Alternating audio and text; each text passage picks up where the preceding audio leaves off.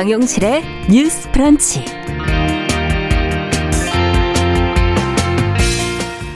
안녕하십니까. 정용실입니다. 백화점과 쇼핑몰 직원들의 집단 감염이 잇따르면서 최근 서울시가 백화점 종사자들에게 코로나19 선제검사를 받도록 행정명령을 내렸습니다. 아, 그런데 행정명령에 대한 검사인데도 이 직원들이 개인적으로 휴가를 내야 하는 상황이 벌어지고 있다고 하죠. 선제 검사를 비롯한 방역 관련해서 백화점 이 직원들이 겪고 있는 어려움은 무엇인지 또 어떻게 해결해야 할지를 같이 생각해 보겠습니다.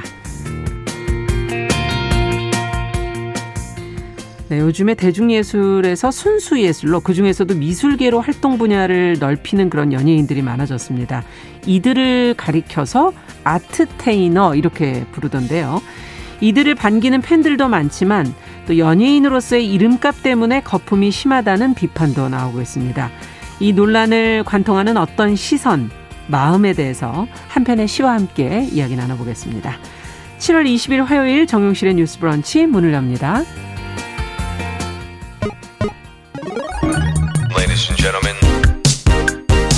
새로운 시각으로 세상을 봅니다. 정용실의 뉴스 브런치 뉴스픽. 네, 정용실의 뉴스 브런치 이제는 유튜브와 함께 콩에서도 보이는 라디오로 화면과 함께 보실 수 있습니다.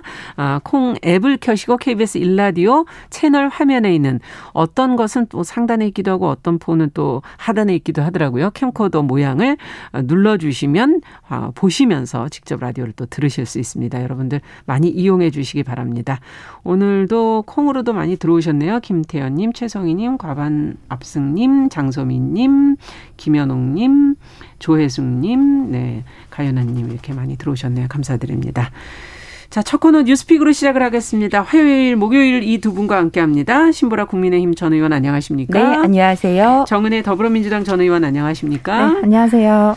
자, 오늘 첫 번째 주제는 부동산 얘기를 좀 해보죠. 어, 민주당이 지금 상위 2%의 종부세를 부과하는 법안을 추진해 왔는데, 지금 뭐 여러 논란에 지금 부딪히면서 여야가 결국은 다음 달에 다시 논의하겠다. 지금 이렇게 정리가 된 것 같은데요. 네. 어떤 법안이었는데 논란이 됐는지 또 어떤 점들이 논란이 된 것인지 한번 좀 들여다보죠. 네. 정은혜 의원께서 좀 정리해 주십시오. 여야가 공시가격 상위 2% 주택의 종합부동산세를 부과하는 법안의 처리 방향을 8월에 다시 논의하기로 했습니다. 네. 그 초기에 유동수 민주당 의원이 대표 발의한 종합부동산세 개정안은 1주택자에 대한 종부세 과세 기준을 현행 공시가격의 9억 원에서 상위 2%로 변경하는 법안입니다. 네. 또 개인이 보유한 부동산 공시가격 합계액으로 0에서 100%까지 순위를 매긴 뒤에 상위 2% 기준선을 정하고 그 아래 구간의 1주택자는 종부세 부과 대상에서 제외하는 방식입니다. 음. 어, 또 이번 개정안은 1세대 1주택이면서 해당 주택에 주민등록이 돼 있고 실거주를 하는 음. 만 60세 이상의 사람의 직정 과세 기간 종합소득 금액이 3천만 원 이하이고 네. 종부세 납부 금액이 250만 원을 초과하는 경우 주택을 양도하거나 증여할 때까지 세금 납부를 유예할 수 있도록 허용하는 내용을 담고 있습니다. 네. 그 19일에 국회 기획재정위원회 관계자들에 따르면 민주당 간사인 김용진 의원과 국민의힘 간사인 류성걸 의원은 민주당 당론에 발의한 종부세법 개정안을 8월에 국회에서 다시 다루기로 합의를 했는데요. 네.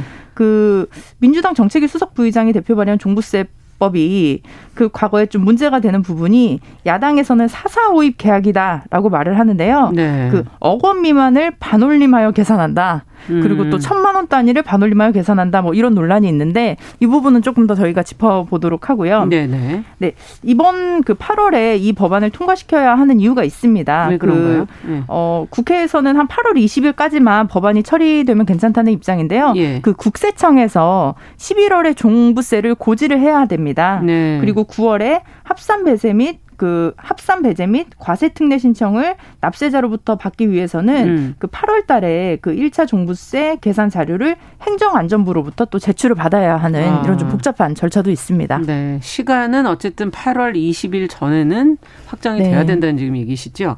자, 두 분이 이제 이 법안을 둘러싼 논란이 지금 당별로 지금 나오고 있는데 어떻게 생각을 하시는지 논의를 그냥 단순히 지금 미룬다고 해서 이 문제가 해결될 것인지 어 어쨌든 시한은 정해져 있기 때문에 처리는 해야 될 것 같고요.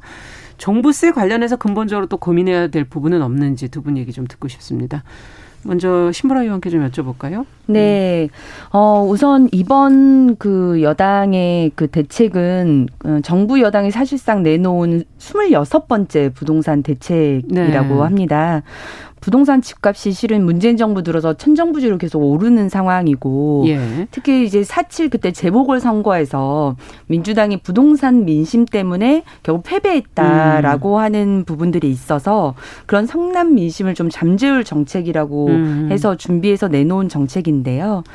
근데 지금 이번에 정책 또한 민주당 내부에서도 지금 반발이 있고 그래서 예. 실은 정책 구총을 통해서 표대결까지 이렇게 하게 된 음. 부분이 있고 다수 국민들께도 좀 혼란을 야기할 만한 정책이라는 생각이 듭니다. 네. 우선 어 지금 재정 소위에서 논의를 이제 8월로 미, 루게 됐는데 예. 이 법안 논의 자체를 좀 너무 성급하게 부실하게 좀 어, 진행하려고 했던 민주당의 좀 실책이 있어 보입니다. 음. 민주당 유동수원이 그 여당의 그 당론 네. 그걸 이제 법안으로 제출한 날이 7월 7일인데요. 네. 7월 14일에 이 기재위의 재정 소위에 그냥 직권 상정을 해버려요. 음. 근데 기본적으로 원래 많은 법안들은 우선 제출이 되면 예. 그 법안 전체 회의에서 어, 그 전문위원 검토를 하고 대체 토론을 하고 나서 예. 이제 소위의 회부를 하는 구조가 일반적인데 네. 만약 소위의 직권 상정을 하더라도 예. 그 부분은 실은 간사 간의 합의가 없으면 바로 소위로 회부하지는 못합니다. 음. 그런데도 어, 민주당에서 이거를 바로 이제 소위로 회부해서 논의를 하자라고 하는 바람에 네. 야당에서 당연히 반발을 하게 되는 거죠. 이거는 음. 그래서 민주당 어, 의원도 어, 이건 좀 야당에 좀 우리가 무례한 것 같다라고 네. 표현을 하기도 했습니다. 아. 그래서 어, 이 부분은 지금 이제 8월로 넘겨지게 됐는데 예. 이 법안의 핵심적인 지금 문제가 되는 게 2%이 과세 구간 설정에 대한 그렇죠. 문제입니다. 그렇죠. 예. 실은 현행 이제 종합부동산세는 과세 대상이 9억, 9억 원이에요. 그렇죠. 근데 이게 2009년에 만들어진 기준입니다. 음, 지금 좀 시간이 많이 지났고 많이 올라서 그렇죠. 굉장히 네. 많이 지났고 특히나 이제 문재인 정부 들어서 고가 주택에 대해서 어 실은 이 부동산세가 고가 주택에 대해서 재산세를 우리가 기본적으로 내지 그렇죠. 않습니까? 근데 거기에 징벌적 과세 형태로 추가해서 음. 부과를 하는 거거든요. 고, 네. 가 주택에.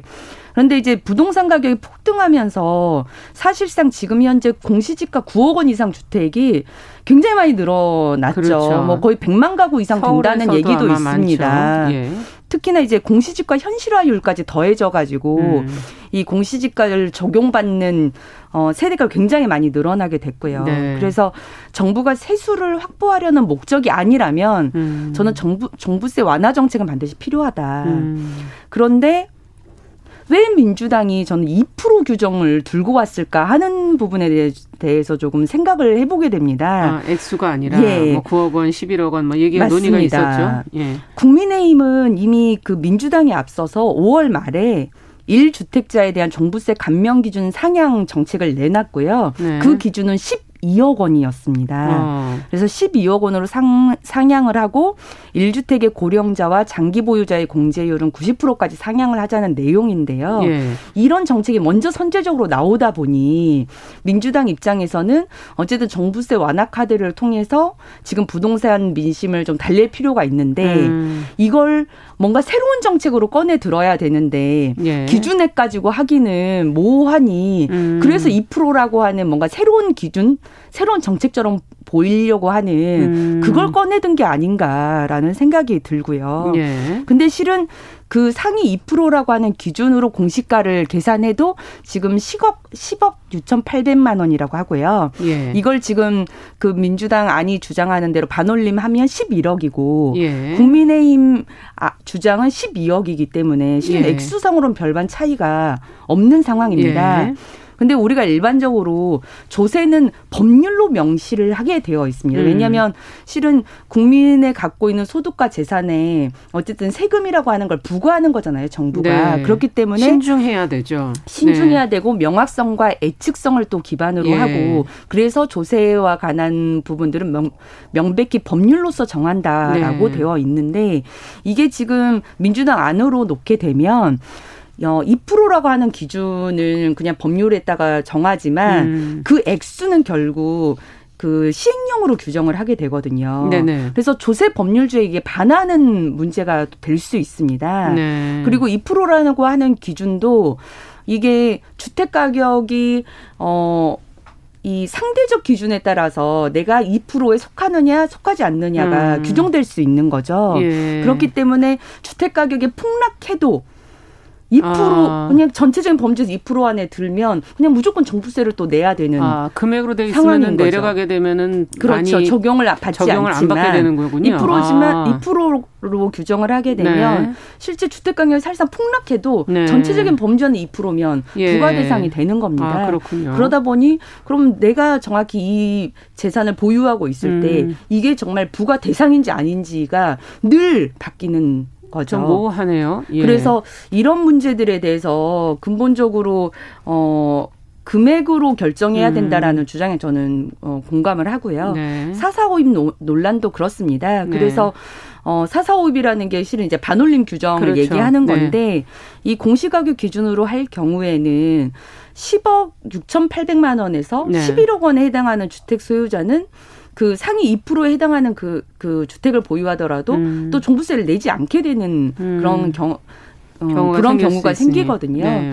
그래서 이제 어, 국회 전문위원 검토 보고도 그렇고 국세청도 예. 이 부분이 그 2% 부과하는 것이 실무적 음. 문제가 있느냐는 질문에 네. 국세청도 제대로 된 답변을 내놓지는 못했습니다. 네. 그만큼 이게 실무적 단위에서 검토했을 때도 좀 상당한 문제로 음. 인식하고 있는 게 아닌가라는 네. 생각이 들고요. 네. 저는 그래서 8월에 논의가 재개되더라도 조세 법률주의, 네. 세금 부과의 기준 음. 그리고 명확성, 예측성에 기반한 원칙에서 좀 논의를 해야 된다라는 음. 말씀을 드리고 싶습니다. 네. 어떻게 봐야 될지 정은혜 의원께서는 네. 예. 그 제가 종부세가 굉장히 좀 어렵더라고요. 그죠? 음. 절차도 그렇고 뭐 이렇게 행정적으로도 굉장히 어려운데 음. 왜 종부세가 어렵나 이렇게 생각을 해보니까 제가 종부세 대상자가 아니어서 사실은 대다 없으셔서. 예 그리고 대다수의 국민들은 그렇죠. 사실은 이 대상자가 되지 않습니다. 맞아요. 그렇기 때문에 이 문제에 대해서 그렇게 좀 이 복잡한 절차들에 대해서 잘 이해하기도 좀 음. 어려운 그런 상황인 것 같은데요.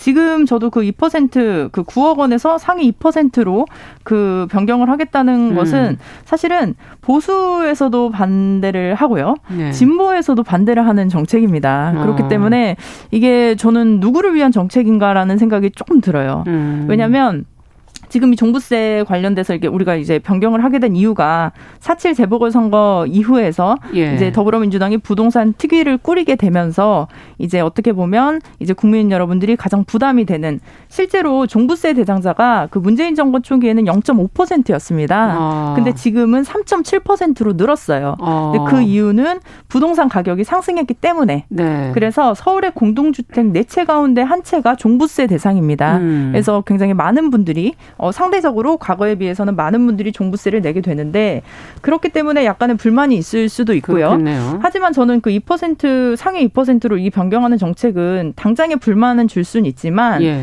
이 정책으로 인해서 부동산 가격이 안정화되고 음. 어떻게 보면 전반적으로 지금의 그 부동산 문제가 해결될 거라고 생각되지는 않습니다. 어. 그 신보라 의원께서 말씀하신 그 조세 법정주의 예. 그것도 저희가 그 헌법 59조에 나와 있는 음. 조세의 종목과 세율은 법률로 정한다라고 되어 음. 있는데 우리가 2%라는 게 굉장히 상대적인 개념이에요. 그렇죠. 말씀하신 대로 네. 100명을 줄 세워놓고 2명이라고 한다면 예.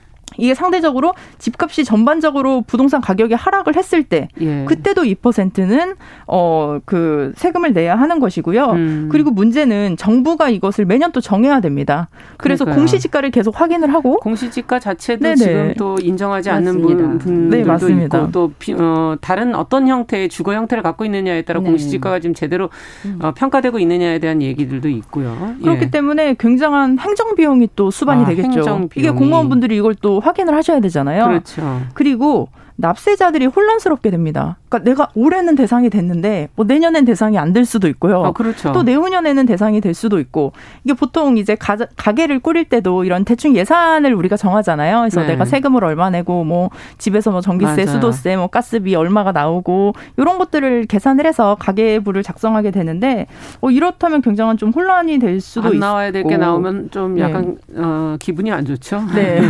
그리고 지금 네. 조금 문제가 음. 되는 것이 어 그 이제 2%로 기준 을 변경한 그것에 대한 종부세 기, 그 금액을 한번 살펴보면은 아, 예. 예 만약에 시세 30억짜리 주택을 어 가지고 있다 보유하고 있다라면 종부세가 기존에는 700만 원입니다. 예. 근데 480만 원으로 낮아지게 됩니다. 예. 그리고 또 시세 70억 원짜리 주택, 또 공시가격 50억 원의 주택의 경우에는 예. 종부세가 4,500만 원에서 4,200만 원으로 그 300만 원 가량 내려가게 됩니다. 음. 그렇다면 이게 굉장히 어 부자를 감세하는 것이 아닌가. 음. 그리고 말씀드린 대로 부동산 안정의 그 기대 효과가 크지 않다라고 생각을 음. 하고요.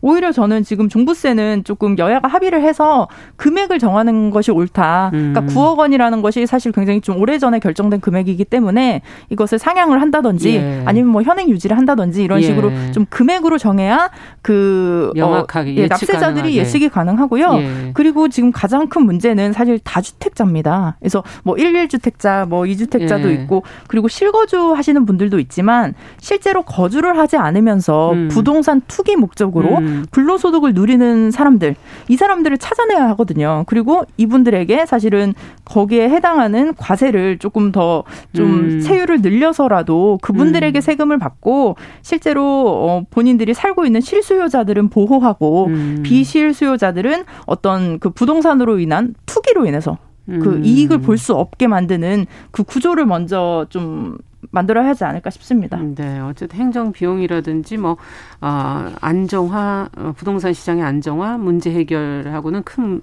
음. 관계가 없지 않는가 하는 그런 지적을 해주셨고요. 또 신무라 의원께서 덧붙일 말씀 있으시죠? 네, 네. 어쨌든 그 부동산 폭등으로 인해서 예. 실거주를 하고 있는 일주택자 분들의 예. 부담이 굉장히 거세진 건 사실입니다. 음. 그렇기 때문에 어쨌든 세 부담 경감 차원 음. 어 내서라도 이 금액 조정은 전 필요하다라고 음. 보고요. 제 주변에도 15년 전에 그냥 정말 내 집 마련하기 위해서 네. 서울 안에 3억 원대 아파트를 음, 사, 어, 산 분이 계신데요. 이제 지금 부동산 가격 폭등하고 공시지가까지 확 올라가가지고 음. 이제 종부세까지 내야 하실 형편이 음. 됐는데 실은 내 집 한 채 지금도 그 어, 새벽에는 청소일, 낮에는 공장일 하시거든요. 음. 네, 그런 분들에게 이 세부담은 실은 뭐 고가 주택에 대한 과세, 징벌적 과세도 아. 니다 음. 이런 측면에서 이 공시지가 조정은 정말 필요 한 음. 문제라는 생각이 듭니다. 네. 자, 그러면 앞으로 또 어, 8월이니까 아직 좀 시간이 남아 있으니까 어떤 논의들이 또 계속 나오게 네. 될지 네. 좀 지켜보도록 하죠. 자, 두 번째 뉴스는 서울시가 최근 시내 백화점 종사자에게 지금 한 달 동안 코로나19 선제 검사 받으라고 지금 행정 명령을 내렸거든요. 일부 백화점이 그런데 이 직원들에게 개인 휴가를 쓰고 검사를 받게 해서 지금 이 방역 책임을 좀 떠넘기는 거 아니냐는 그런 주장이 지금 나오고 있는데 관련된 보도 내용을 좀 보면서 저희가 네. 고민해 보죠. 신보라 의원께서 좀 정리해 주십시오. 네, 민주노총 그 백화점 면세점 판매 서비스 노조가 19일 서울시청 앞에서 기자회견을 열었습니다. 노조는 서울시 행정명령이 내려진 뒤 백화점들이 본인 휴무일을 이용해서 검사를 받아라. 네. 근무일 도중에 받으면 근태 평가, 근무 성적 평가에 반영을 하겠다라는 공지를 노동자들에게 음. 내리고 있다고 밝혔는데요. 그러면서 코로나 검사를 받으면 결과가 나올 때까지 격리를 해야 되는데 백화점 노동자들더러 개인 휴일을 써서 검사를 받으라고 하는 건 백화점의 방역 책임을 노동자들에게 떠넘기는 것이라고 음. 주장을 했습니다.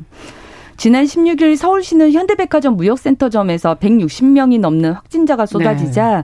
시내 32개 백화점에서 일하는 12만 8천 명의 종사자들에게 코로나 그 진단 검사를 받으라는 행정명령을 내렸습니다. 예. 그러나 현장에서는 개인 유의를 강제하는 등 사실상 제대로 이런 어 내용들이 이루어지지 않는다고 주장을 음. 어, 하고 있, 있는 게 노조 측 주장인데요. 노조는 한 달가량 백화점 종사자들이 각자의 휴무를 사용해서 검사를 받는 것은 방역에 실효성이 없다. 최소 2일 이상의 임시 휴업을 보장해서 모든 인원이 빠르게 검사를 받아야 음. 백화점 노동자, 방문객 모두의 안전이 지켜질 수 있다고 네. 밝혔습니다. 한편 백화점 등의 집단 감염의 원인으로 밀집, 밀점, 밀폐 네. 공간에서의 휴식 문제도 지적이 되고 있는데요. 음. 특히 대부분의 백화점이 휴게 공간의 확충 대신에 비좁은 휴게 공간을 그대로 두거나 아예 폐쇄하면서 음. 다른 밀폐된 공간에서의 감염을 또 유도했다는 지적도 제기되고 있습니다. 예. 당시 현대백화점 무역센터점 역시 공식 휴게 공간이 폐쇄돼서 냉방이 잘 되는 창고로 몰렸고 아. 이것이 집단 감염으로 이어졌다라고는 아. 평가도 들리고 있는 상황입니다. 그렇군요. 자, 지금 여러 가지 문제점도 좀 지적이 어, 됐는데 어, 근무 환경의 문제, 뭐 이것도 방역과 연결이 된 것 같고요. 또 노조에서는 지금 최소 이틀 정도 임시 휴업을 해서 검사받을 시간을 지금 달라 이런 요구를 하고 있고 어떻게 봐야 될지 먼저 정은혜 의원께서 좀 네, 좀 안타까운 것은 백화점이라는 곳이 굉장히 화려해요. 그래서 맞아요. 우리가 막 방문하고 싶고 네. 너무 막 반짝반짝하고 멋진 것들이 많이 음. 있는 공간이 백화점인데 사실은 그 이면에 그 음. 화려한 백화점의 이면에는 어 그곳에서 노동하시는 그 수많은 분들이 계시고 음. 그리고 또 보이지 않는 곳에서 일하시는 분들이 계신데 음. 지금 문제가 되는 부분이 이제 코로나 19가 확산이 되다 보니까 휴게실을 백화점에서 많이 폐쇄를 했습니다. 아. 그리고 이제 우리가 백화점을 보면 이제 벤치에도 이제 앉아있지 못하게 해놨어요. 그렇죠, 그렇죠. 그래서 이제 사람들이 뭐 쉬거나 이런 공간도 없어지게 음. 되었고 그리 그런데 지금 백화점에서 일하시는 노동자분들은 굉장히 좁은 공간에서 밀집되어서 아. 생활하시거나 아니면 어 자리가 없어서 뭐 락커실 바닥에 누워 있거나 음. 뭐 물품들이 쌓여 있는 공간에서 잠깐 휴식을 취하신다고 합니다. 아. 물론 그곳에는 뭐 굉장히 뭐 에어컨도 없을 것이고요. 뭐 그렇겠죠. 뭐 답답한 상황에서 쉬다 보면은 어 코로나에 감염될 그 확률이 높은데 음. 이번에도 보면 현대백화점 무역센터에서 160명의 확진자가 나왔는데 네, 깜짝 놀랐어요. 네, 사실은 예. 고객들은 그렇게 많이 어, 걸리지 않으신 예. 걸로 제가 알고 있습니다. 거의 맞아요. 다 근무하시는 분들이고요. 사실은 고객들은 어떻게 보면 안전하게 그래도 상대적으로 지내신 것 같은데 지금도 보면 굉장히 그 뭐 밀집, 밀접, 밀폐 이게 음. 산밀 공간이라고 하거든요. 백화점이 창문이 없죠. 네, 거의 예. 그렇죠. 이제 유리도 다 막아놨잖아요. 네. 그래서 이제 밖을 못 보게 이제 음. 그 안에서만 있도록 많이 하는 바람에 어 근데 지금 문제는 그 코로나 어 검사를 받을 때도 이제 그 뭐라고 해야 되나요? 그 개인의 개인 휴가를, 사용하게 되었죠. 네. 근데 이게 또 문제가 뭐냐면 하루 이틀 뭐 휴가를 쓸 수도 있다고 봐요. 하지만 그 코로나가 그또뭐 잠복기가 있다고 해서 거의 음. 뭐 7일 정도를 휴가를 써라. 이런 분들도 있다고 합니다. 그래서 음. 혹시나 하는 마음에 검사를 받으려 했지만 7일 동안 개인 연차를 쓰라고 했다. 이렇게 음. 말씀하신 분도 있어요. 그리고 또 문제가 뭐냐면 뭐 이분들이 연차를 쓰기도 힘들지만 사실 연차를 썼다고 하더라도 그렇다면 근무 인원이 줄기 때문에 동료가 출근을 못하면 음. 상대적으로 남아있는 노동자분들이 더 많은 인원을 응대해야 됩니다. 그렇군요. 그렇다면 그분들은 코로나에 더 많이 노출이 되겠죠. 음. 근데 지금 서울시를 보면 그 오세훈 시장이 13억을 들여서 자가진단 키트를 도입했습니다. 네. 근데 실제 보면은 그 13억을 들여서 그 결과가 뭐냐? 15만 건을 조사했는데 네. 그 거기서 코로나 확진자를 4건을 확인을 했다고 해요. 음. 그리고 또 뭐 역학조사 TF를 없앴다 뭐 이런 거는 약간 루머였고요. 음. 실제로 그 서울시에서 역학조사 인원이 87명에서 75명으로 감소했다고 합니다. 네. 그리고 특히 서울시에서 그 오세훈 시장이 이번에 그 사실 그 집회도 좀 크게 열리기도 했는데요. 그 집회 인원도 원래 그 있던 인원에서 더 늘어났고요. 그래서 오히려 지금 서울시의장은 그 시정에 좀 집중해달라 이러면서 이제 서울시장에게 또 건의를 하기도 음. 했었는데 음. 오히려 지금 약간 서울시에서 저는 정책을 좀 잘못하고 있다. 음. 특히 지금 오세훈 서울시장 같은 경우는 대중교통의 시간을 조정, 조정해서 20% 감축 운행하겠다고 했어요. 코로나가 확산이 되니까. 네. 근데 어, 대중교통을 감축하면 음. 더 밀집이 되는 게 아닌가요? 승객들이 좀 더 밀집이 되지 않을까 음. 싶어요. 그래서 뭐 이동이 뭐 줄 수도 있겠지만 예. 오히려 대중교통을 이용하는 분들이 더 밀집돼서 이동을 하는 것이 아닌가. 그리고 지금 가장 중요한 것이 그 코로나를 검사할 수 있는 선별 진료소를 늘리는 겁니다. 네. 제일 중요한 건 늘려서 음. 빨리빨리 코로나 확진자를 찾아내는 것인데 음, 음. 오히려 오세훈 시장은 지금 어플을 개발하라고 얘기를 했다고 하더라고요. 네. 그래서 이런 측면에 있어서도 뭐 행정명령을 분명히 서울시에서 내렸지만 음. 결과적으로 저는 노조에서 얘기하는 것들 특히 이렇게도 말씀하시더라고요. 이거 주말 주말에 음. 전국의 모든 백화점을 휴무하고 전 직원에 대한 코로나19 선제 검사를 하는 아. 것이 옳다. 예. 그리고 또 코로나 4차 대유행이 멈출 때까지 영업 시간을 단축하고 방문객을 제한해야 된다. 예. 이것들이 좀 백화점이나 큰 뭐 대형 마트나 음. 이런 곳에서 먼저 시행되어야 하지 않나 싶습니다. 네. 어떻게 보십니까, 신보라 의원께서는? 실은 뭐 대형 쇼핑몰, 대형 음. 서점, 대형 백화점 음. 이런 다중이용 시설에 대해서 네. 정부가 이 부분에 대해서는 방역 원칙을 음. 다른 곳과는 좀 다르게 좀 오픈해 놨었죠. 네. 그러다 보니까 방역에 취약할 수밖에 없는 구조였다는 게 실은 드러난 어, 드러났고 네. 그게 선택적 방역의 결과라고 하는 것들이 음. 이번 문제를 통해서 좀 증명된 게 아닌가 싶습니다. 음. 그래서 실은 정부도 어 이제서야 그런 백화점도 QR 음. 인증을 도입하겠다라고 아. 어, 밝혔거든요. 예. 근데 실은 지금 이제 백화점 종사자분들의 다중 이용 시설 이제 관계자분들은 네. 이제 QR 인증을 도입 하기도 하겠지만 그건 실은 이제 출입자가 그렇죠. 누구인지를 확인하는 거지. 예. 그게 사실상 방역을 강화하는 조치라고는 음. 보기 어렵다라고 네. 예, 밝히고 있는 상황입니다. 음. 그래서 저는 이, 이 문제가 어, 방역 조치 전반의 문제로 함께 좀 살펴봐야 된다고 음. 우선 생각을 하는데요. 음. 아까 휴게 공간 같은 경우도 음. 실은 뭐 다중이용 시설뿐만이 아니라 많은 기관들에서 휴게 공간을 지금 다 폐쇄를 해놨는데 예. 그러다 보니 실은 지금 휴식 과 방역 모두 취약한 구조로 만들어 놓은 것 같아요. 네. 그래서 오히려 휴게 공간을 조금 제대로 활용하는 방안을 음. 강구해야 되지 않겠냐. 음. 휴게 공간에 뭐 QR 인증 도입이나 그렇죠. 거기 안에서는 취식이랄지 이런 것들을 이제 전면 금지하면서 관리자를 두는 방식으로 예. 좀 조치를 하는 것이 훨씬 어디선가는 해야 되니까 낫지 않겠냐 예. 이런 얘기가 나오고요. 어 일률적이고 좀 원칙적인 추가 방역 음. 조치가 좀 있어야 할 것 같습니다. 네. 지금 백화점 안에서 보면 방역 기준도 제각각이라고 하고요. 음. 추가 방역 조치도 제각각이라고 음. 하는 음, 말씀들이 많이 있으시더라고요. 네. 그래서 어떤 백화점은 확진자가 나오면 매, 그 매장만 폐쇄하는 곳이 있고 예. 어떤 전체를. 곳은 전체를 예. 폐쇄하는 곳도 있고 좀 일관된 예. 그래서 그런 일관된 조치가 필요하다는 말씀도 나오시고요. 네. 예, 그 현대 백화점 음. 거기서 감염이 알겠습니다. 발생하다 보니까 추가 음. 방역 조치가 필요하다는 음. 어, 것도 있는데 그것도 제각각이라서 이게 보완돼야 된다는 음. 어, 부분도 필요할 것 같습니다. 네. 오늘 말씀은 여기까지 듣도록 하죠. 뉴스픽 정은혜 신보라 전 의원과 함께 내용 살펴봤습니다. 감사합니다. 네, 감사합니다. 감사합니다. 자, 정용실의 뉴스 브런치 듣고 계신 지금 시각 10시 32분이고요. 라디오 정보센터 뉴스 듣고 오겠습니다. 국내 코로나19 백신 1차 접종자가 어제 하루 15만 8천여 명 늘었습니다. 이에 따라 오늘 0시 기준 국내 누적 1차 접종자는 총 1,629만 1,956명으로 전체 인구의 31.7%이며 2차 접종까지 모두 마친 사람은 661만 3,294명으로 전체 국민의 12.9%를 기록했습니다. 한국외식산업연구원이 지난달 7일에서 25일 전국 음식점 주인 1,050명을 설문조사한 결과에 따르면 응답자의 57%가 코로나19 발생 이후 폐업을 고민한 적이 있다고 답했습니다. 또한 이들에게 영업을 유지하는 이유를 물어봤더니 64.4%는 대안이 없다는 점을 들었습니다.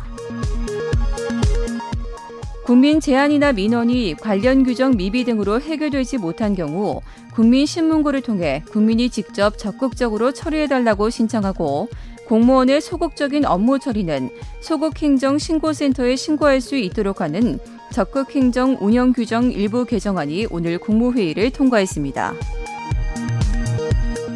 최근 9급 지방공무원 필기시험 합격자를 잘못 발표한 것과 관련해 서울시 교육청이 합격 발표 전 응시생들의 필기시험 점수를 사전에 공개하는 제도를 만들어 응시생 본인이 채점한 점수와 교육청 가채점 점수를 비교할 수 있는 기회를 제공하겠다고 밝혔습니다. 지금까지 정보센터 뉴스 정한나였습니다.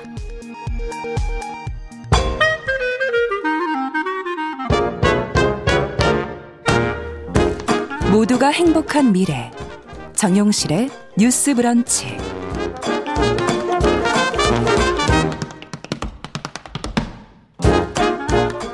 네, 정용실의 뉴스 브런치 듣고 계신 지금 시각 10시 34분 35분 향해 가고 있습니다. 시인의 시선으로 뉴스와 세상을 좀 들여다보죠. 시시한가. 오늘도 방수진 시인 잘해 주셨습니다. 어서 오십시오. 네, 한 주간 많이 기다렸습니다. 방수진입니다. 오늘은 어떤 얘기 해볼까요? 네. 오늘은 좀 이렇게 예술에 대한 그 얘기를 좀 해보려고 하는데요. 네. 그 배우 하정우 씨나 가수 솔비 씨 같이 음. 이렇게 좀 미술 작가로도 같이 활동하는 연예인들 이야기 좀 종종 들어보셨을 것 같아요. 좀 늘어나는 것 같기도 네, 해요. 그런 기사 들도 많이 보게 예. 되는데요. 최근 들어서 이런 미술계에 예. 아트테이너, 예, 즉 아. 트 예술 그리고 엔터테이너의 이제 합성어인 아트테이너. 의 바람이 불고 있다고 해서 제가 소개드리려고 합니다. 음. 그러니까 얼마 전에 소의 해를 기념해서 이 소에게서 영감을 얻은 그림을 선보이는 전시도 열렸는데 여기에 배우 하정우 씨 말고도 가수 구준엽 씨, 음. 배우 하지원 씨 역시 참여해서 큰 화제가 됐는데요. 네. 사실 뭐 이뿐만은 아닙니다. 배우 박기용 씨 역시도 화가로서 두각을 드러내고 있는데 네. 사실 배우 박기용 씨는 중학교 때부터 대학 전공까지 꾸준히 미술을 전공한 그랬다면서요? 미술학도였다고 합니다. 예. 지난 3월에는 뭐 한국회화의 위상전이라는 전시에서 이고라는 작품으로 특별상까지 받았고요. 음. 개인 전시에도 뭐 최근에 마쳤고 미술 작품을 해설하는 그 도슨트로도 아. 활약 중이시라고 하니까요. 대단하신 것 같아요. 이쪽 분야에 애정이 어, 뭐 어릴 때부터 공부를 하셔서 네, 예. 굉장하신 것 같습니다. 이 밖에도 뭐 아이돌 가수인 송민호, 강수윤, 헬리 씨 작품도 음. 뭐 호평을 받고 있는 있는데 사실상 이제 이런 미술의 재능을 보이는 스타들의 활약에 좀 많은 이제 주목이 쏟아지고 있는데 그럼요. 한편으로는 예. 이들의 작품이 이 실력에 비해서 좀 이름값이나 마케팅의 효과로 어. 좀 이렇게 부풀려진 게 아니냐 이렇게 비싼 가격에 팔린다는 기사를 보니까 좀 음. 마음이 그렇게 편치 는 않다라는 음. 목소리도 있거든요. 그래서 그렇군요. 오늘 이 부분은 어떻게 우리가 볼 수 있을지 이야기해보고 싶어서 준비를 해봐봤습니다. 네, 그러니까 어쨌든 일부 작품은 좀 어, 그만큼의 가격을 받을 필요는 없는데 좀 너무 부풀려졌다, 비싸게 거래된다 이런 지적이신 것 같은데요. 네. 어떻게 생각하세요, 방시인께서는? 뭐 참 쉽지 않죠. 예술이라는 예. 것을 어떤 기준으로 우리가 판단할 수 있는가. 그렇죠. 사실 이건 옛날부터 항상 논점에 음. 어떤 중심이 있었던 부분인데요. 뭐 사실 연예인들이 자신의 작품을 그려내는 게 무슨 큰 잘못이겠습니까? 음. 문제는 그것이 꽤나 비싸게 팔린다라는 지점이 아닐까 싶고 이렇게 좀 일반인들 눈에는 대단해 보이지 않는 그림인데 비싸게 팔렸다라는 소리를 들으니까 솔직히 음. 어 유명인이니까 이렇게 팔린 거 아니냐라는 의구심이 든 거죠. 음. 좀 과대평가된 거 아니냐. 그래서 음. 누군가는 사실 현타나 허탈감을 느낄 수도 있고 이 아트테이너 자체가 버블이다 이렇게 보는 음. 분들도 계실 것 같아요. 근데 뭐 다 틀렸다고 하진 않지만 사실 또 한편으로 생각해 보면 이들의 작품이 반드시 또 안 좋으리라는 보장도 그러니까요. 없기 때문에 예. 오히려 그러한 어떤 비판의 시각이 또 하나의 안경이 될 수도 있다라고 음. 저는 생각을 하거든요. 네. 그래서 진짜는 사실 진면목을 드러내니까 음. 이게 과대포장된 결과물이라면 언젠가는 이 버블도 꺼질 것이고 아. 정말 이것이 정말 가치가 있다고 한다면 사실상 그 판단은 어떤 대중의 아. 어떤 그걸로 인해서 붐이 앞으로도 계속 이어질 수도 있겠다라는 그렇죠. 전망을 사실 봅니다. 뭐 미술계 안에서도 어떤 유행을 타는 그런 작품들이 있는가 하면 정말 오랜 시간 쭉 계속 그럼요. 더 가격이 올라가고 더 인정받고 그런 작품도 있겠죠. 그럼요. 예. 그렇다고 보면 어 일부분에서는 또 미술계가 텃세를 부리는 거 아니냐, 뭐 예술하는데 자격이 따로 있냐 이렇게 음. 지금 지적하시는 분들도 있는 것 같은데 어떻게 보세요? 이 미술 분야 에 대해서 지금 방시인도 어찌 본다면 문화예술계에 계신 분 아니에요? 네 맞습니다. 뭐 어느 누가 보면 저 역시도 뭐, 기, 뭐 흔히 말하는 기득권 안에 있는 것이 아니냐라고 음. 할 수도 있는데요. 그 기득권 평가에 사실 통과를 해야만 예술로 볼 수 있느냐라는 문제는 사실 옛날부터 계속 지금 논점이 되어 왔던 부분이긴 합니다. 예. 왜냐하면 우리나라 같은 경우는 사실 예술에 있어서 대비, 뭐 등단이라는 아, 등단. 네, 네, 이런 어떤 과정, 관례를 통과한 이후에 사실 예. 그 가치와 수준을 인정받는 어떤 기존의 문화가 그렇죠. 있기 때문에요.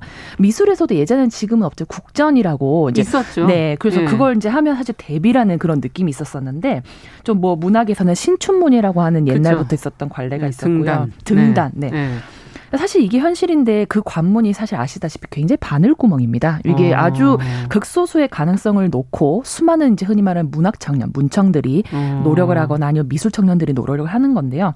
근데 이 잣대가 사실상 뭐 어떤 정해진 잣대라기보다는 예. 결국에는 어떤 그 안에서 이제 판단을 하는 부분인 거잖아요. 그러니까 음. 그러니까 사실상 이게 어 인간이 또 하는 거다 보니까 여러 가지 취향이나 다양한 그렇죠. 부분에 있어서 들어갈 수 있으니까 이거 통과하지 못했다고 이 작품을 우리가 내치는 것이 아, 과연 맞냐. 이게 사장하는 거 아니냐 가능성을 아. 이렇게 얘기하는 부분도 있고 제가 재밌는 얘기 한 말씀 하나 드리자면은 제가 중국 유학을 갔을 때 예. 제가 중국 에서 이제 시인 친구를 한 명 사귀었는데요. 예. 굉장히 이제 그 중국에서 어, 주목을 받던 친구였는데 그 친구와 친해지면서 한국의 문단 상황에 대해서 궁금해하길래 제가 말씀 음. 드려봤어요.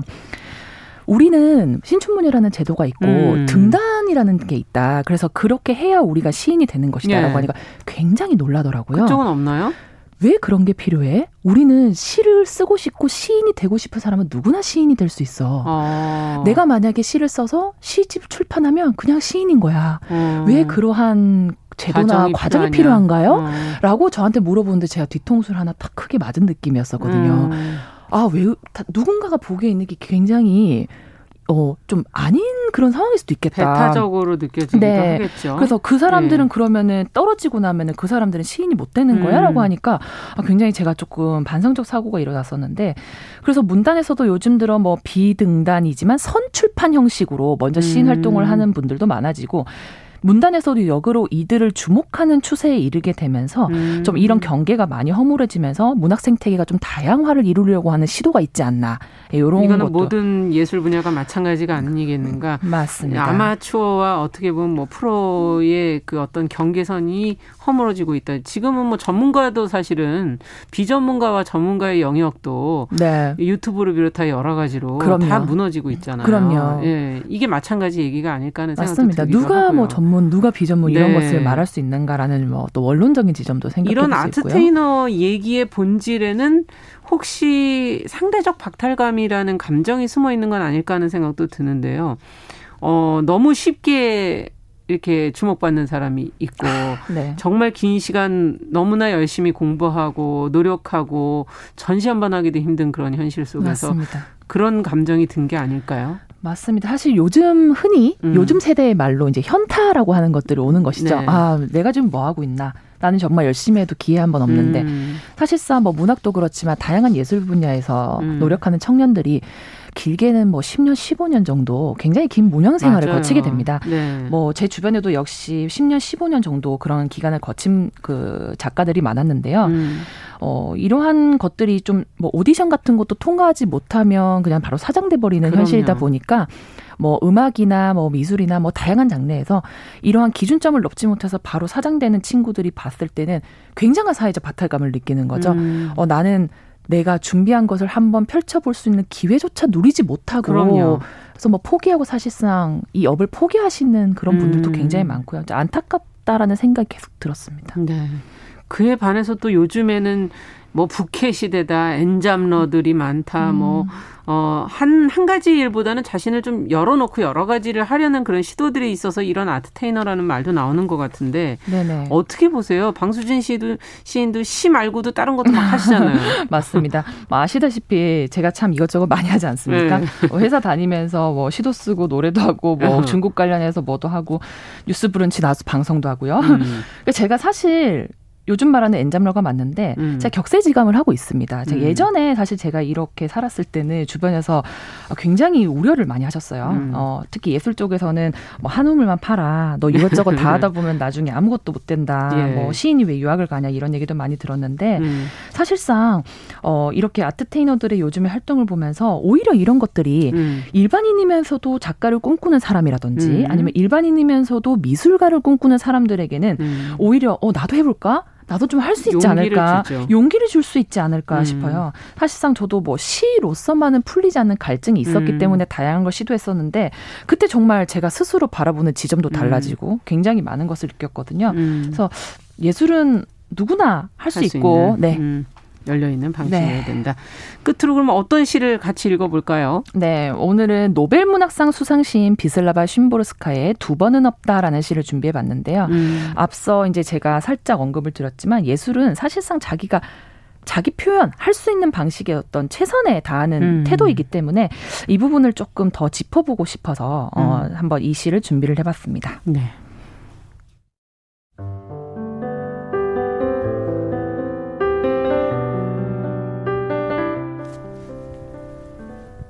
비슬라바 쉰보르스카 두 번은 없다. 두 번은 없다. 지금도 그렇고 앞으로도 그럴 것이다. 반복되는 하루는 단 한 번도 없다. 우리가 세상이란 이름의 학교에서 가장 바보 같은 학생일지라도 여름에도 겨울에도 낙제는 없는 법. 힘겨운 나날들, 무엇 때문에 너는 쓸데없는 불안으로 두려워하는가? 너는 존재한다. 그러므로 사라질 것이다. 너는 사라진다. 그러므로 아름답다. 네, 시시한가 오늘은 아트테이너 관련된 논란 방수진 시인과 함께 같이 고민해 봤습니다. 말씀 잘 들었습니다. 네, 감사합니다. 감사합니다.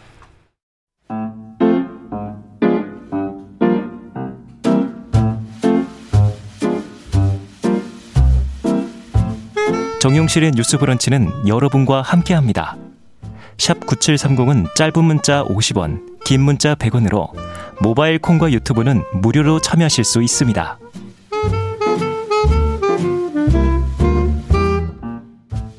네, 정용실의 뉴스 브런치 이제는 국제 뉴스로 가보겠습니다. 오늘도 조윤주 외신캐스터 잘해 주셨어요. 어서 오세요. 네, 안녕하세요. 얼마 전에 IT 공화국의 대통령이 암살당하는 사건이 보도가 됐었는데 네.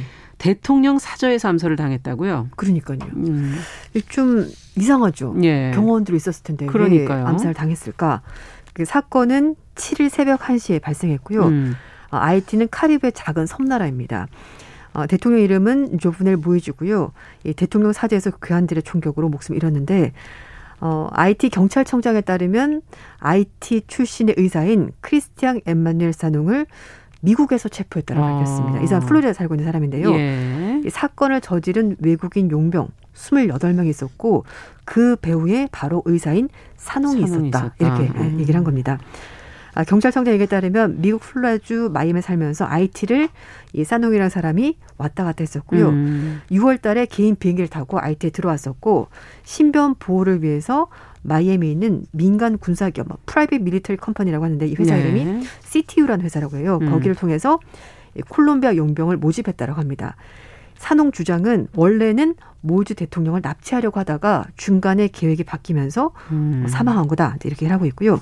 하지만 미국 플로리다에 살고 있는 의사가 어, 민간 군사 기업의 용병을 동원해서 네. 대통령을 납치하거나 암살하려고 했다. 이게 왜 그런 걸까요? 그러니까 이, 예. 이 사람 혼자 있다고 하기에는 뭔가 좀 배우나 동기가 예. 알 수가 없는 상황이고요. 특히 이 산홍이라는 의사가 2013년 이미 파산 신청을 했다고 하고요. 파산 신청을? 네. 그 재정적으로도 뭔가 좀 음, 돈이 없을 수 있는 사람인데 용병을 고용했다. 어, 그리고 뭔가 말이 안 맞네요. 네, 맞아요. 음. 그래서 현재 대통령을 몰아내기 위해서 뭐 아, 암살을 위해서 용병을 고용했다. 이제 사실 여러 가지 앞뒤가 맞지 않는데 그러네요. 지금 현상은 어쨌든 의사가 이번 사건의 배우로 체포가 됐다. 네. 그리고 대통령을 살해한 사람들은 28명의 외국인 용병이다. 여기까지가 보도 내용입니다. 용병들이 있었다면은 그 가족들이랑 네. 어뭐 자녀들 뭐 그 안에 직원들은 다 어떻게 됐나요? 일단 자녀들은 무사했고요. 음. 경호원과 직원들도 무사했습니다. 대신에 어. 어 영부인인 마르틴 모이즈는 총상을 입었고요. 음. 그때 병원에 치료를 받고 어 17일 날 다시 아이티로 돌아왔습니다. 그런데 미국의 공영 라디오 방송인 NPR이 대통령 보안 요원 중에서 그 누구도 죽거나 다치지 않은 것 굉장히 이상하다 네. 이렇게 했고요. 그래서 아이티 검찰 측에서도 대통령 경호실장인 장 라가시빌 그리고 대통령 사저 보안 책임자인 디미트리 에라르를 음. 체포를 해서 신문하겠다라고 밝혔습니다. 그런데 알자지라 방송 보도를 보면은요. 어, 이 보안 책임자인 에라르라는 사람이 암살 몇 주 전에 콜롬비아를 방문한 적이 있었다고요. 음. 그리고 AFP 통신에서도 에라르가 올해 2월부터 5월 사이에 콜롬비아, 에콰도르, 파나마, 도미니카 음. 공고 이렇게 방, 어, 이제 방문했었고 하지만 이번 암살과 직접적인 연관이 음. 있는지는 아직까지 밝혀지지 않았다라고 전했습니다. 네. 아, 그리고 또 미국의 그 생크탱크인 경제정책연구소는요. 미국 정부가 LR에 대해서 불법 무기 거래와 연결돼 있는지 음. 수사를 한 적이 있었다는 보고서가 나왔었습니다. 아. 그리고 2015년 대선 당시 출마했었던 야당 상원 의원 얘기로는 모이즈 대통령이 콜롬비아인이 아닌 자신의 보안요원들에서 암살됐다 뭐 이런 음. 주장도 나오기 때문에 사실 누가 죽였는지 좀, 네, 정확히 알 수가. 없습니다. 네. 근데 어쨌든 IT 경찰 얘기로는 범행에 28명의 암살단이 동원이 됐고 음. 이 중에 26명은 콜롬비아군 출신의 용병이고 나머지 두 사람은 IT계 미국인이고 통역을 맡았다라고 아. 밝혔습니다. 근데 같은 카리브해 국가라도 IT는 프랑스 식민지력이 있었거든요. 프랑스어를 쓰고요. 그리고 콜롬비아는 스페인어를 사용하기 때문에 음. 말도 통하지 않는 남의 나라에 가서. 근데 콜롬비아랑 뭔가 연결이 지금 돼 있는 것 같은 느낌도 드네요. 네, 그래서 네. 일단 뭐 지금 알려진 바로는 콜롬비아 군이 오랜 시간 동안에 내전을 겪었고요. 음. 뭐 게릴라전, 전투 경험 이런 굉장히 풍부한 어, 군인들이라고 합니다. 경험이 음. 그래서 특히 이제 마약 카르텔을 소탕하기 위해서 특수 작전을 이렇게 용병들이 동원돼서 어, 하는 경우도 있고 또 하나는 카리브해나 남미 국가에 있는 마약들이 미국으로 들어가는 것을 막기 위해서 음. 미군과 또 미국 마약 단속국들이 콜롬비아와 좀 협업을 해서 음. 작전을 수행한 적이 여러 차례 있었다고 합니다. 지금 마약 얘기하셨는데 암살 용의자 중에서 이 마약 단속국에서 일했던 남성이 있었다는 그런 얘기가 네. 좀 있어요. 예. 보도가 약간 조금씩 다르긴 한데 어쨌든 어느 게 맞는 말인지 모르겠으나 어, 일단 알려진 바로는 예. 말씀인 것처럼 미국 시민권자 두 명 이 사람 통역한 사람들이었고요. 그리고 용의자 중 일부가 음, 마약 단속국 조, 조끼를 음. 입고 있었다. 이제 이런 얘기가 나오고 있습니다.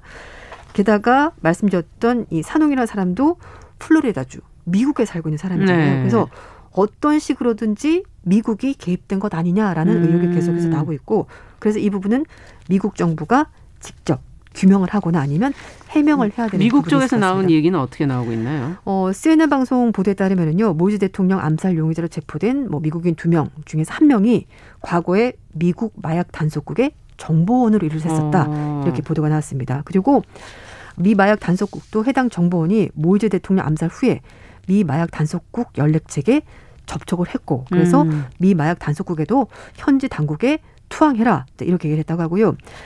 하지만 지금 미 마약 단속국에서는요 누구도 기관을 대신해서 활동한 사람은 없다라고 일단 선을 긋긴 했고요. 음. 그리고 또 하나 용의자 중에 미 연방수사국 FBI 정보요원도 포함이 돼 있다는 보도까지 나왔습니다. 어. FBI 측은 기밀 정보를 얻기 위해서 합법적인 출처를 이용했다는 것 외에는 정보원에 대해서 그 어떤 내용도 알려줄 수가 없다라면서 신원 확인 아. 거부했습니다. 그러니까 이두 가지만 보더라도 어쨌든 조금 연결성이 네, 있어 보인다 이런 생각이 드네요. 해명을 해야 되는 부분이 있다라는 음. 거죠. 그래서 CNN 방송은 IT 당국이 공개한 수사 정보는 제한적이고 그리고 어쨌든 미국 플로리다주가 계속해서 나오기 때문에 어쩌면 이번 암살 음모의 시작이 미국에서 시작됐다는 걸 보여주기 때문에 미국 법무부가 최소한 그 두 명의 미국인 용의자도 기소를 해야 되지 않겠는가 이렇게 음. 얘기를 하고 있습니다. 미국 유력 일간지 뉴욕 타임스에서 어떤 언급이 지금 나오고 있는데 네. 미국이 이제 이 독재 정권을 비유하는 오랜 전통 때문에 IT 사태가 더 문제가 된 것이다. 네. 지금 그런 지적이 나오고 있다면서요? 네, 맞습니다. 어, 2019년에 트럼프 행정부 당시였는데요. 그때 음. IT에서 반정부 시위가 벌어졌습니다. 네. 그런데 트럼프 대통령이 IT 대통령 포함해서 카리브해 연안 국가 정상들을 플로리다주 마라라고 리조트 대통령 네. 리조트에 직접 불러가지고 사진 찍고 우리는 이 대통령을 지지합니다라고 아. 공식적으로 입장을 표명한 겁니다. 그런데 뉴욕 타임스는 미국의 전현직 그 관계자를 말 인용해서 이 동맹의 독재자를 지지하는 미국의 습관이 결국은 IT 음. 혼란 사태를 더 부추긴 거다. 이렇게 지적한 음. 겁니다. 이, 이렇게 해서 IT와 관련된 미국의 이익은 그렇다면 무엇일까요? 네.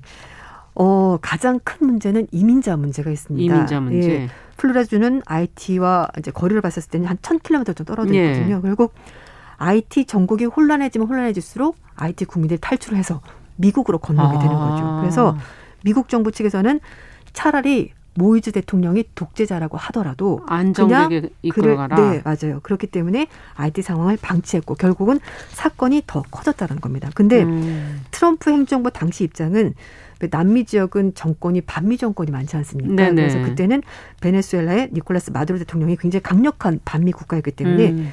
그 나라를 견제하기 위해서 카리브해 국가들을 좀 이용을 한 측면이 있다라는 거죠. 음. 그리고 또 하나 모이즈 당시 대통령이 독재자이긴 해도 대안으로 나설 만한 야당 쪽의 인물이 없었다라는 음. 겁니다. 그렇기 때문에 미국이 적극적으로 개발 수가 없었고 그래서 뭐 바이든 행정부 들어선 이후에도 이 IT 사태에 대해서 너무 독재적이고 권위주의적인 정부다라는 음. 우려가 있었지만 바이든 대통령도 적극적인 입장을 취하지 않았던 거죠. 그랬군요. 네.